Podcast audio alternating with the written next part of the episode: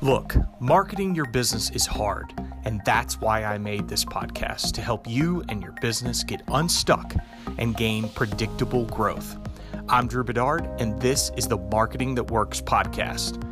For a show list and my favorite tools and resources, visit marketingthatworkspodcast.com. Now, let's get into the show.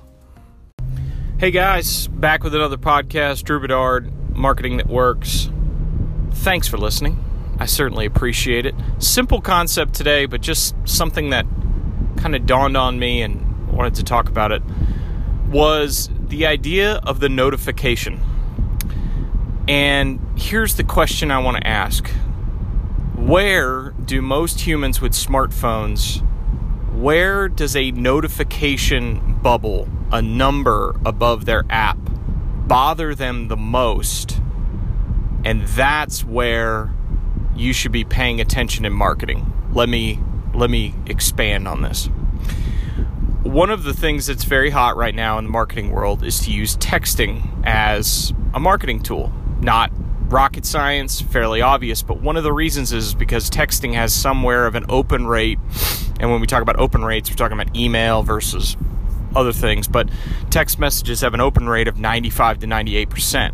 And here's the reason why people can't stand the notification bubble on their text messages. If you have two, three, five, ten notifications on your text messages, you want to you want to see what those are and you want to get rid of them. Now, conversely, mo- there's a lot of people who subscribe to Inbox Zero and who want their email um, down to no notifications. But I think it's becoming more common practice now to understand whether you have a Gmail account, an Outlook account, whatever, that email comes in faster than you can answer it. So a notification bubble is just an accepted form of life like you know on your email and that's where what i'm saying to you is this is why you're seeing 10 to 20% open rates on your emails but people think that emails like the the the number one it's it's the it's the problem solver of all problem solvers from a marketing but just give me an email i just need an email. But you have to think about where is the attention? Where are people opening their mail or opening their notifications? And let's look at the three or a couple main areas. The first one is social media it drives everybody crazy to have a DM in their Instagram account or have a Facebook notification, have someone who's invited them. LinkedIn, even. It drives me crazy to have a bunch of LinkedIn notifications. I got to check it because I want to get rid of it. But with email, I'm not that way. And with text messages, I'm the worst. So, because I just, I do not want a text message bubble, a little notification bubble ab- above my app. So think about that in a marketing context today. Where are you sending your communication? Here's another one Facebook Messenger. It doesn't bother me as much, but I want to check that one all the time to make sure that I've checked Facebook Messenger. Okay, another great marketing channel. Where are people opening their quote unquote mail? Where are they opening their messages?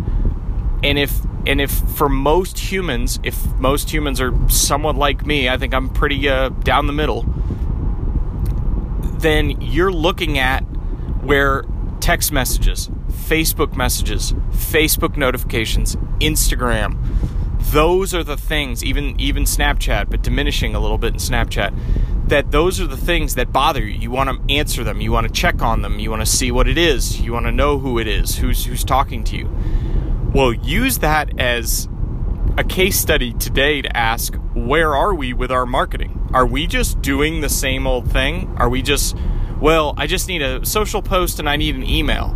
Social posts, fine. I think, you know, to some degree, most of those are answered, most of them. But with organic reach right now, you know you're not reaching. With organic reach on both Instagram and Facebook, you are not reaching your entire audience. Just like email you're probably reaching 10 to 20% of your total audience. But where can you, what marketing channels can you use to reach 90, 80% of your audience. And that's things like Facebook Messenger and text message. So think about that today when you're deploying tactics and think about where does the notification bubble drive people crazy the most? And that's where you should be. Have a good day. Hope this was helpful. Take care. Hey, everybody, it's Drew. Welcome back to the Marketing That Works podcast. Thanks for listening as always. I really appreciate it. This week, I want to go uh, another one on uh, live content and what it's doing. I'm going to give you sort of a behind the scenes on what's going on. But so we decided a few weeks ago, a couple months ago, that we were going to go a little bit deeper into live content and see if we could get the engagement, see if we could get the link clicks and conversions that we were looking for, um, and if it would be a service to the fans and whether it would be fun for them to see. And uh, I'm happy to report that the there is really positive signs. So I'm encouraging all of you out there that are maybe a little bit scared. I mean, obviously it's not me on Facebook Live, but if you're at a business and you have a face person or you can align with somebody who's in the media or so the two things that we've done at my day job at Bristol Motor Speedway is we've aligned with Kaitlyn Vincie who's at Fox Sports and Bob Dillner who has his own um, network now called speed51.com where he broadcasts short track races from all over the country formerly of Fox and Speed and he still does um, he still does Mav TV and a lot of other things. So he's all over the place but they're both considered, you know, uh, credible experts in the field. And so we have them do recap shows every week talking about uh, what's going on in NASCAR or what's going on in the sports world or what's going on in short track racing or whatever the case may be.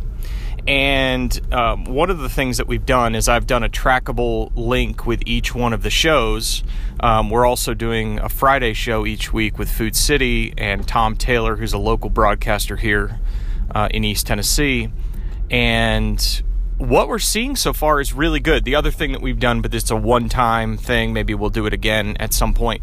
But we did a podcast with uh, Dale Jr. and Mike Davis, who do the Dale Earnhardt Jr. download um, which can be heard on your favorite podcast channel, probably Apple Podcasts or otherwise, Spotify, anything like that.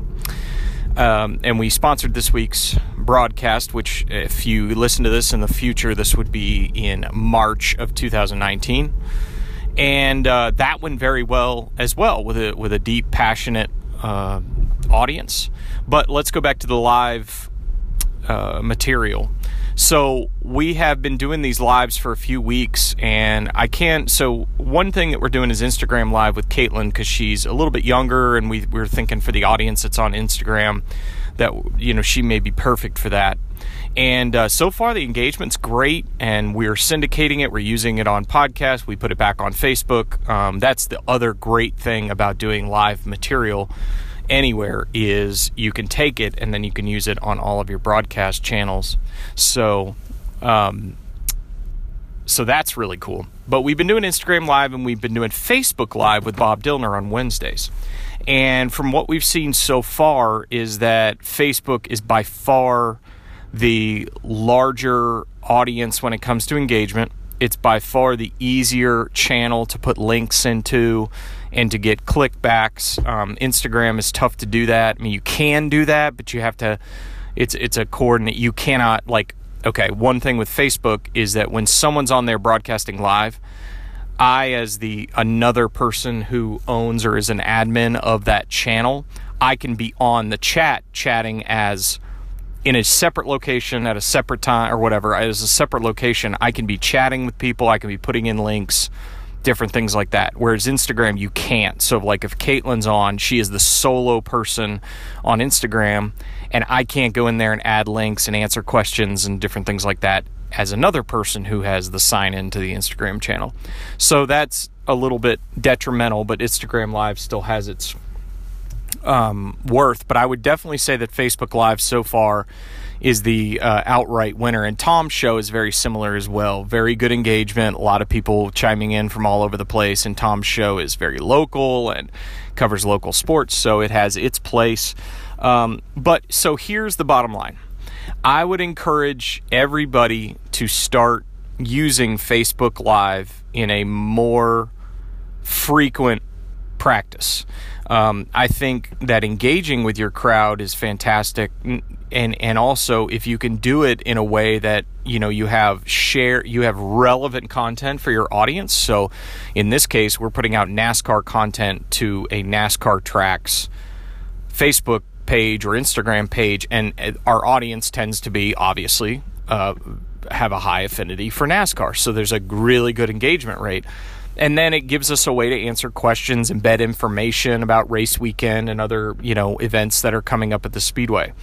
So I would encourage you to do the same thing for your business. How can you apply that to your business? How can you have maybe a credible expert on your Facebook channel? I would start with Facebook because I, I feel like that's where you're going to get your better results you know, build a custom link for it. Maybe use Bitly to uh, shorten that link and then make it where you can track it. And then, you know, have somebody who's on there, or if it's somebody from your business, have them be on there talking about relevant content to the audience, whatever whatever business you may be in and then um, and then embed some of your own information in there about you know what's coming up or what's going on or what new exhibits you have or what new traveling you're going to be doing or whatever it is. I mean, yeah, I'm I'm hoping I've got marketers from all over the world, all over the country, and I did learn through my analytics on Anchor last week that um, I have a few people in California who are listening. So. Um, I really appreciate that, and they probably already know this because they work for Facebook. But Facebook is obviously still very much doubling down on live material and how that can build relevant engagement on their platform. I mean, what what Facebook is ranking the highest right now is when they get people into conversations, and um, that's great. That's that's good. Hopefully, all civil conversations. But um, so today, give it a try whether it's turning the camera on yourself or whether it's giving control of your Facebook channel uh, or Instagram channel or you know LinkedIn's coming out with a live product, Twitter's obviously got a, a, live product, and if that's a great channel and if you have a great following, I highly encourage that one too. Um, our our biggest following happens to be on Facebook, so that's what we're trying first. But you know whether it's turning the camera on yourself or turning control over someone who is an engaging uh, you know expert in the field of whatever business that you're in uh, give it a try and see if you can up engagement and then be able to answer questions and embed information in there and i think that you're going to see and again i think you know one of the things you guys have probably been waiting for in this episode is results. We've seen really strong results from the Bob Dillner show of people clicking through, not only high, really high engagement, with the show. I mean, you know, where we get one of those notifications on Facebook, this post is performing 95% better than anything that you've put out recently, but it's also providing ROI. It's providing clickbacks to where we want people to go, which is to our website, whether it be for information or for tickets. Um, so it is it is doing what we were hoping it would do, and it's going to take time. So the best time to start is today because it's going to take you a little bit of time to start to build up that consistency with your audience because we're doing it like with Bob's show. We do it every Wednesday at noon. So now, three, four weeks in, people are starting to expect it there. Same thing with Kaitlyn on Monday, Monday at noon. She will be there. So people are starting to say, oh, okay, well, when Bristol goes live at these times, I know it's because these people are on so the consistency we're actually getting higher engagement as we go along so that's why i'm saying the best time to start is today because if you start today you're going to start to see results one two three months down the line and it will build and grow and grow but consistency that's another key to this entire thing you can't just be haphazard about it because then people won't know when they get that notification, they won't know well, what is it, what what are they on with. But if it's Monday at noon and Instagram Live pops up for people and says BMS updates or Bristol's starting a live broadcast, they know that that's Kaitlyn, and she's going to be talking about the last race in the NASCAR series. So that's interesting. They want to hear somebody who's a again a credible expert in the field uh, talking about it. So give it a try today. I've talked about this before. Sit down, try it today, whether it's somebody inside of your business or, again, an expert. Um, give them control, give it a try, and then have it track it, go back. Uh, another good one to listen to on this is Frank Kern, who's a marketing expert, digital expert, um, and people have their different opinions on Frank, but he's got this really good series right now on what he's doing with social media and what he's doing with live content about it compounding over time. The more shows he puts out and the more links he embeds in there, the more traffic he's getting back to the source. And uh, so I would go, if you're looking for some deeper analytics on this, I'd go to Frank's podcast or YouTube or Facebook and follow him that's a good uh, that's a good resource on this entire thing. So, have a great day. Hope this helps. And contact me if you ever need anything at Drew Bedard on Twitter or drewbedard at gmail.com is my email. Have a great week.